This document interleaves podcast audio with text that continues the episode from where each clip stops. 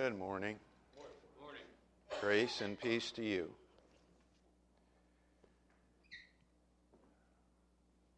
We hadn't sung that Jesus is Lord for quite a while.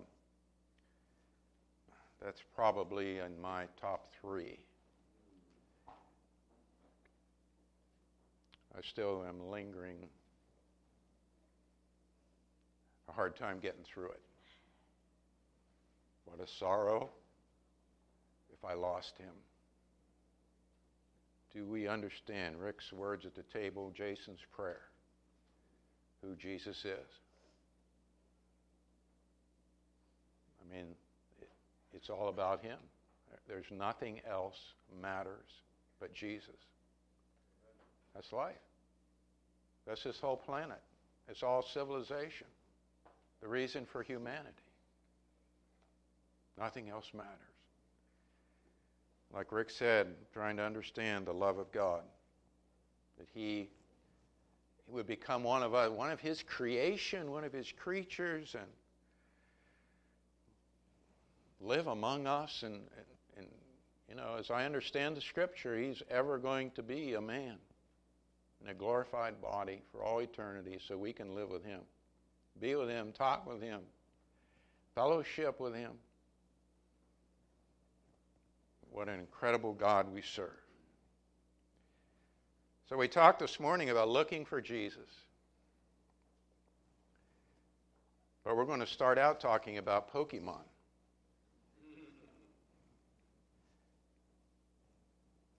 The Pokemon Go craze. I know if you have middle schoolers or teenagers, they're probably doing it maybe younger than that. And I would expect some of you adults are doing it. I see a smile back there. some of you probably don't even know what Pokemon Go is. So I'll try to explain it very briefly, or I don't know, well, I wouldn't have Ryan or Logan stand up. There. They could do a better job than me, but it's a game that's played on your smartphone. It has a grid in real, it's like a GPS thing where you can go through town. Your town, it's all over the world. They're doing it in Australia, doing it in Ukraine, and other countries. And they have, what are they called? Stops? Pokemon stops, and they have gyms.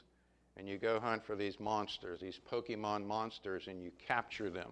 But you have to walk through town on your grid to these places to capture them. So there's some pluses here. Of course, it's a game, and we know kids are into video games. Some of you adults are into video games. I know that. I played one or two. They can be very addictive. But the plus here, this gets them out of the house. They have to get out of the house to play this game. They have to walk down the street to play this game. So that's a big plus there uh, and they have to go somewhere, you know. And, and there's excitement here, there's fun, you know, with the games and all that kind of a thing. And uh, they're very intense about it. In fact, if you, you get a newspaper or even the internet, maybe even on TV, you've seen a lot of warnings about this game. Because people are so intense about chasing and capturing these Pokemon that they get in trouble. Some people have walked off cliffs, they walk into traffic. Some, uh, I think it was down in one of the Central American countries, actually went into somebody's house. They got shot. They trespassed. So there's dangers there too, but the devotion and dedication, you know, people are so into this that they want to capture the Pokemon. So you're saying, okay, Jeff, all right, what's this got to do with us? All right? What's this have to do with our faith? Well, I was just wondering, you know, we, get, we, see, we see that excitement, that devotion, that joy, that intensity of searching for the Pokemon. Why don't we have the same intensity and joy of looking for Jesus?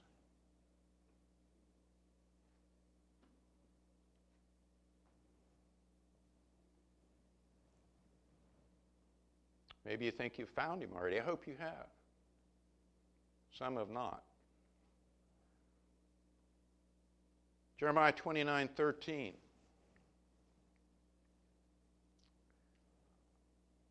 You will seek me and find me when you search for me with all your heart. All your heart. Now, I find this most interesting. I never thought of this before. I've read this scripture dozens of times. I used it in lessons before. I never thought of this before. Was, of course, in this context, this is about God. But, of course, we're talking about Jesus. But here in the context with the Jews, this is about the Lord God. Wasn't the Lord God already their God? Yes, amen. But what does he say? You need to search for me and find me because evidently they hadn't found him yet. You know, they were into their ritual. They were still following worldly things. That was their, that was their passion. The world, stuff, the things of the, the nations around them. And so the implication here is the need to search and the need to search with intensity, with passion, which involves time and effort and a focus of our minds and hearts. We need to do that. So that's what we're going to talk about looking for Jesus. John 1, just a little bit more of introduction here. In the first century, early on in the first century, some of Jesus' disciples, those who were searching, actually found him when he was on the earth. John 135. This is at the time of John the Baptist. He came, he was preaching about the word, uh, need to repent, the kingdom of heaven was at hand. Okay? He had baptized the Lord Jesus. The Spirit had descended on him in the form of a dove. God spoke from heaven, This is my beloved Son. Okay? Verse 35 in John 1 again, the next day John was standing with two of his disciples, and he looked at Jesus as he walked, and he said, Behold, the Lamb of God. The two disciples heard him speak, and they followed Jesus, and Jesus turned and saw them following and said to them, What do you seek? They said to him, Rabbi, which translate, translated means teacher, where are you staying? He said to them, Come and you will see. So they came and saw where he was staying, and they stayed with him that day, for it was about the tenth hour. And one of the two who heard John speak and followed him was Andrew, Simon Peter's brother. He found first his own brother Simon and said to him, We have found the Messiah, which translated means Christ. They have found him. That means they were looking for him. And, you know, God was helping people in those days find the Messiah, Jesus, because he had sent John the Baptist, right?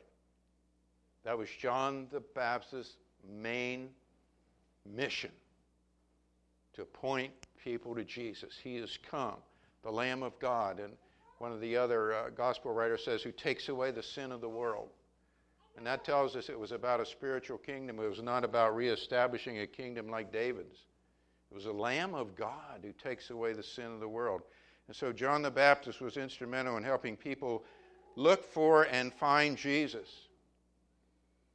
Even in those days, in fact, uh, historically, Israel had just come through a period of about 400 years in which there had been no word from God. It was the intertestamental period, as it's often called. There was no prophet arisen, no dreams, no vision, no word from God whatsoever until John came on the scene. And he starts to point people, the Messiah is coming. He's coming. You're going to see him soon. And finally, he did come and he was in the person of Jesus of Nazareth.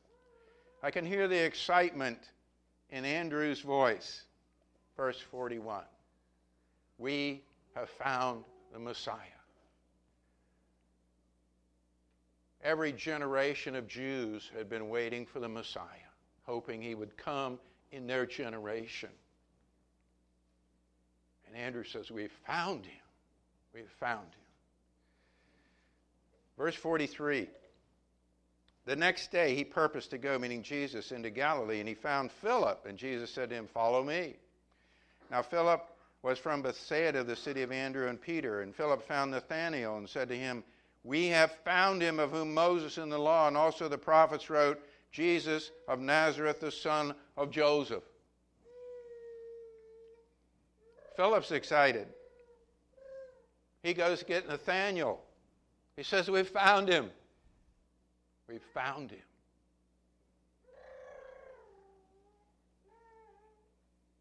The devoted and searching heart was always looking for the coming one.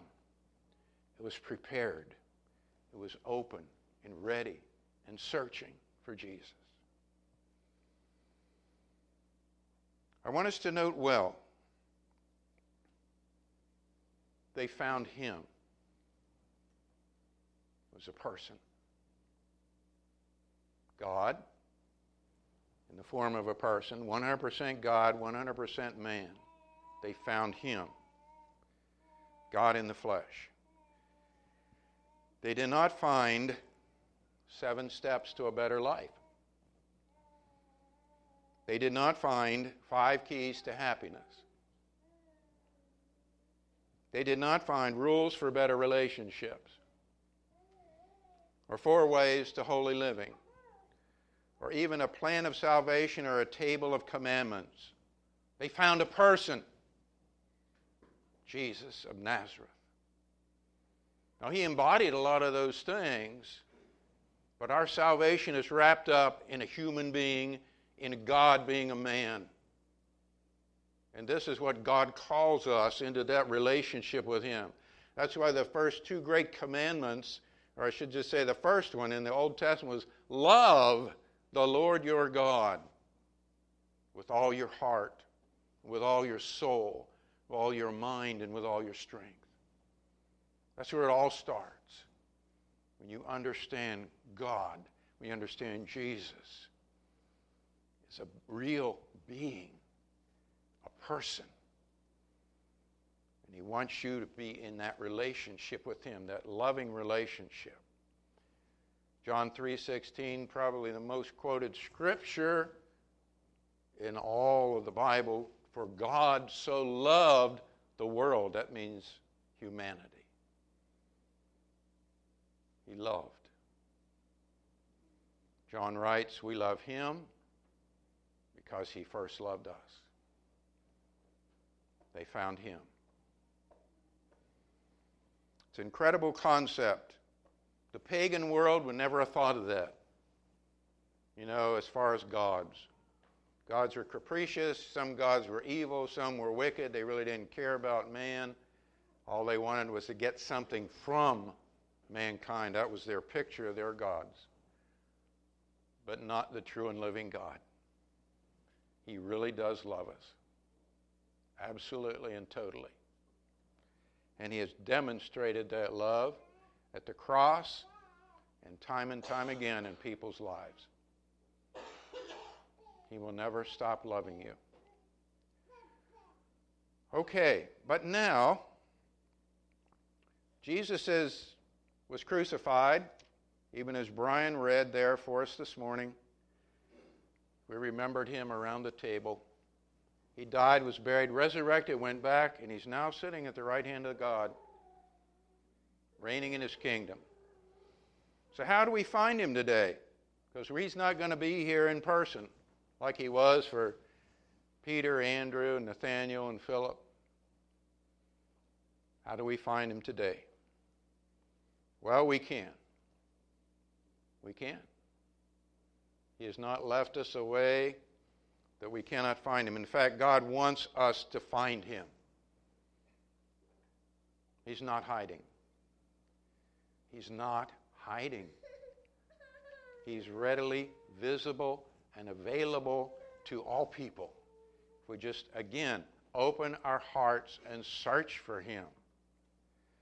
John 5 39.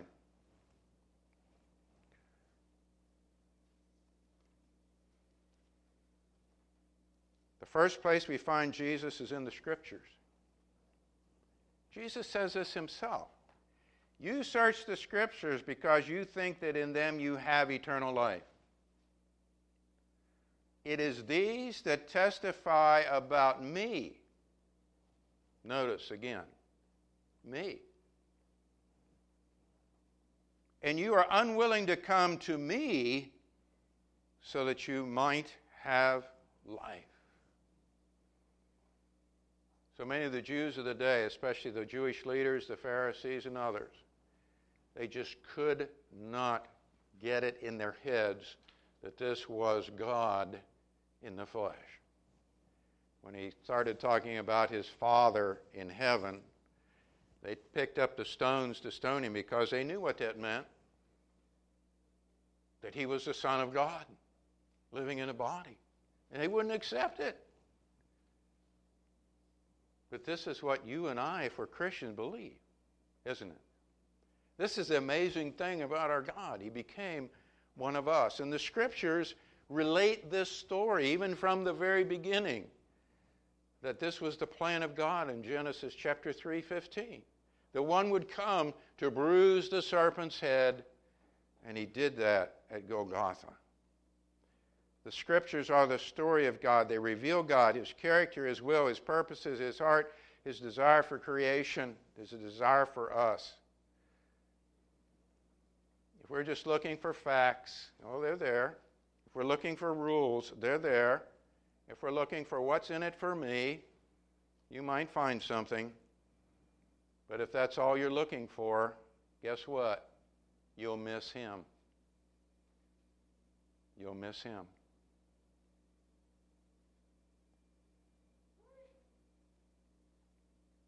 God wrote through one of the prophets, All day long I've held out my hands to an obstinate people. He says, Here I am. Sometimes I think we're afraid of God. We're afraid of the closeness that He wants. We're afraid of really opening ourselves up to Him and putting everything on Him. And that's why we, we kind of tend to say, well, I'll just do these things. I'll just keep, keep some of these rules, and I don't want to really get close to you, Lord. When we do that, the relationship falters and, and we miss out we miss out on what God wants for us.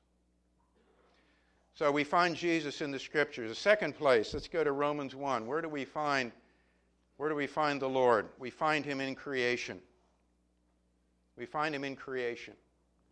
Colossians 1:16, I don't have that on your list, but you can go there because it says there everything was created by the Lord Jesus for him and through him. He was present at creation because he's God. He's part of the Godhead. The Word became flesh, John chapter 1. And so he is in creation. Let's look in Romans 1:18. The wrath of God is revealed from heaven against all ungodliness and unrighteousness of men who suppress the truth in unrighteousness. Because that which is known about God is evident within them, for God made it evident to them. Now, see, here's the picture of a lot of these uh, atheistic scientists today. All they believe in is naturalism and materialism. But they suppress the truth. I believe it's uh, Richard Dawkins in one of his books talks about him with his lab students. Don, you can correct me if I'm wrong. Where they're looking the, in the microscope at some of these things, and he says now, he says, these, all these things look like they're designed, but they're not. That's what he said. They look like they're designed, but they're not. What, what is that? That's just a pure rejection of God, suppressing the truth in unrighteousness. For since the creation of the world, his invisible attributes, his eternal power and divine nature have been clearly seen, being understood through what has been made, so that they are without excuse. There is no excuse for not seeing God in creation. That's what the word says. There's none. There's more than enough evidence. The only reason you don't see God is because you don't want to see God. You suppress the truth. The Lord is everywhere in His created world. His mind, His heart, His wisdom, it's all there. His power, it's all there. His beauty, His complexity. Whether you talk of the vastness of the universe, how huge it is, and how it continues to expand, even as scientists see now. I had this question in my own mind the other day. What's on the other side of the edge of the universe?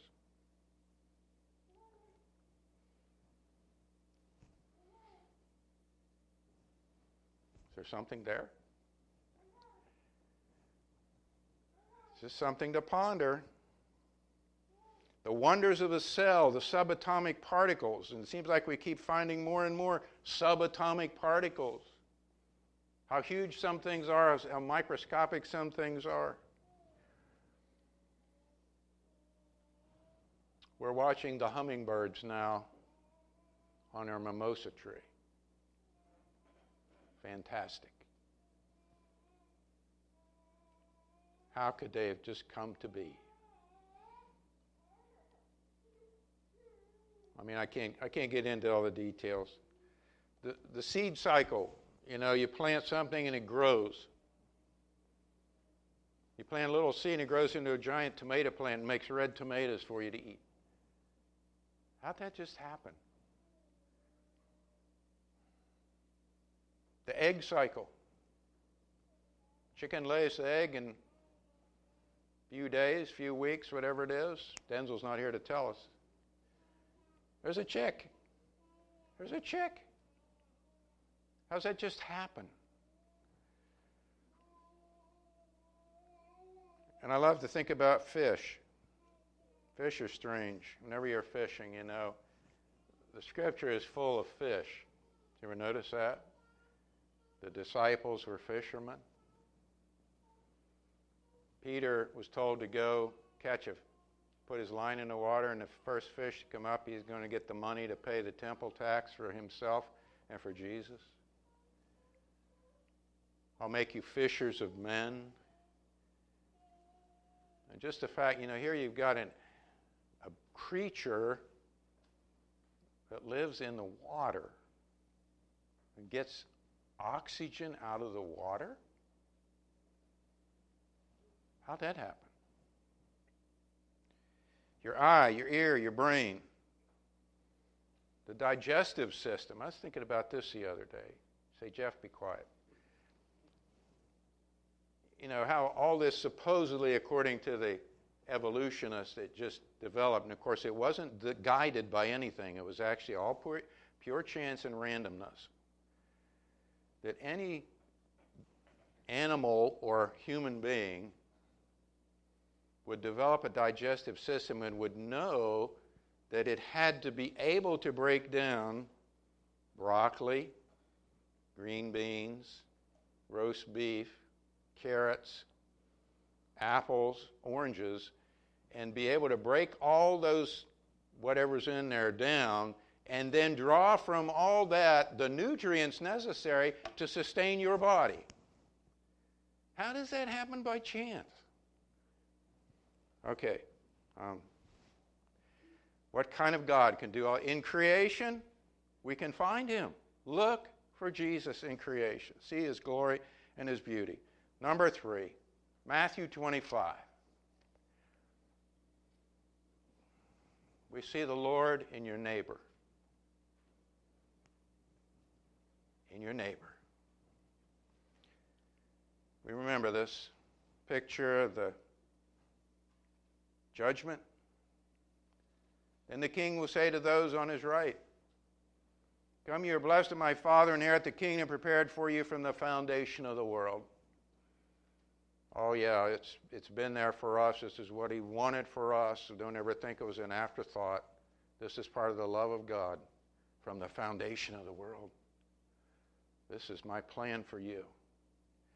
All, for I was hungry, and you gave me something to eat. Notice the me again. Notice the relationship thing. I was thirsty, and you gave me something to drink. I was a stranger, and you invited me in.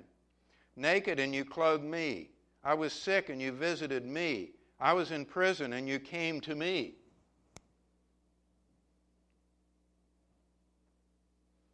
Then the righteous will answer him, Lord, when did we see you hungry and feed you, or thirsty and give you something to drink? When did we see you a stranger and invite you in, or naked and clothe you? When did we see you sick or in prison and come to you?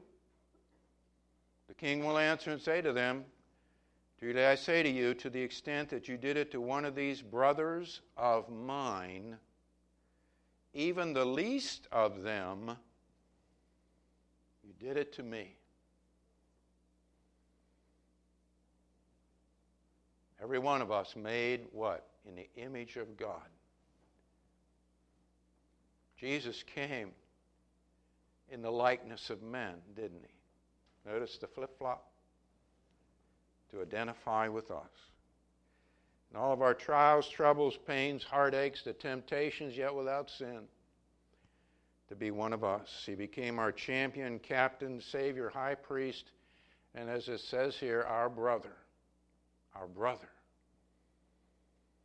He took care of our greatest need, which was our sin, and he overcame it.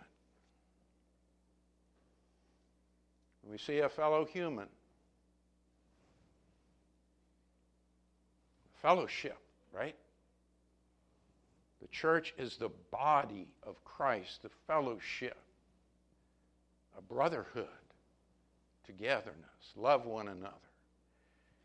When we see a fellow human, a fellow traveler in need, whatever that need, food or clothing, loneliness, grief, deceived and believing lies, lost from God, we need to see the Lord looking back at us.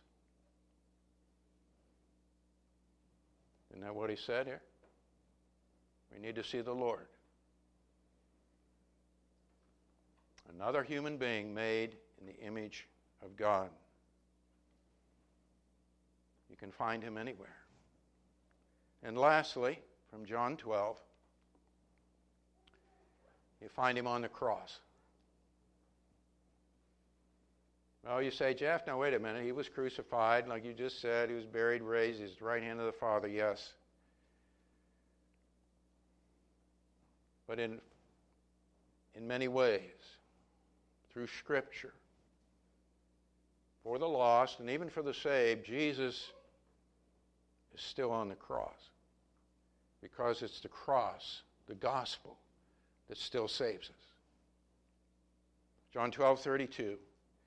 And I, if I am lifted up from the earth, will draw all men to myself. The cross is still the most powerful drawing force on this earth. Again, as Brian read this morning, they made fun of him, they mocked him, they put the crown of thorns on him, the robe, they beat him. And then they let him out and crucified him.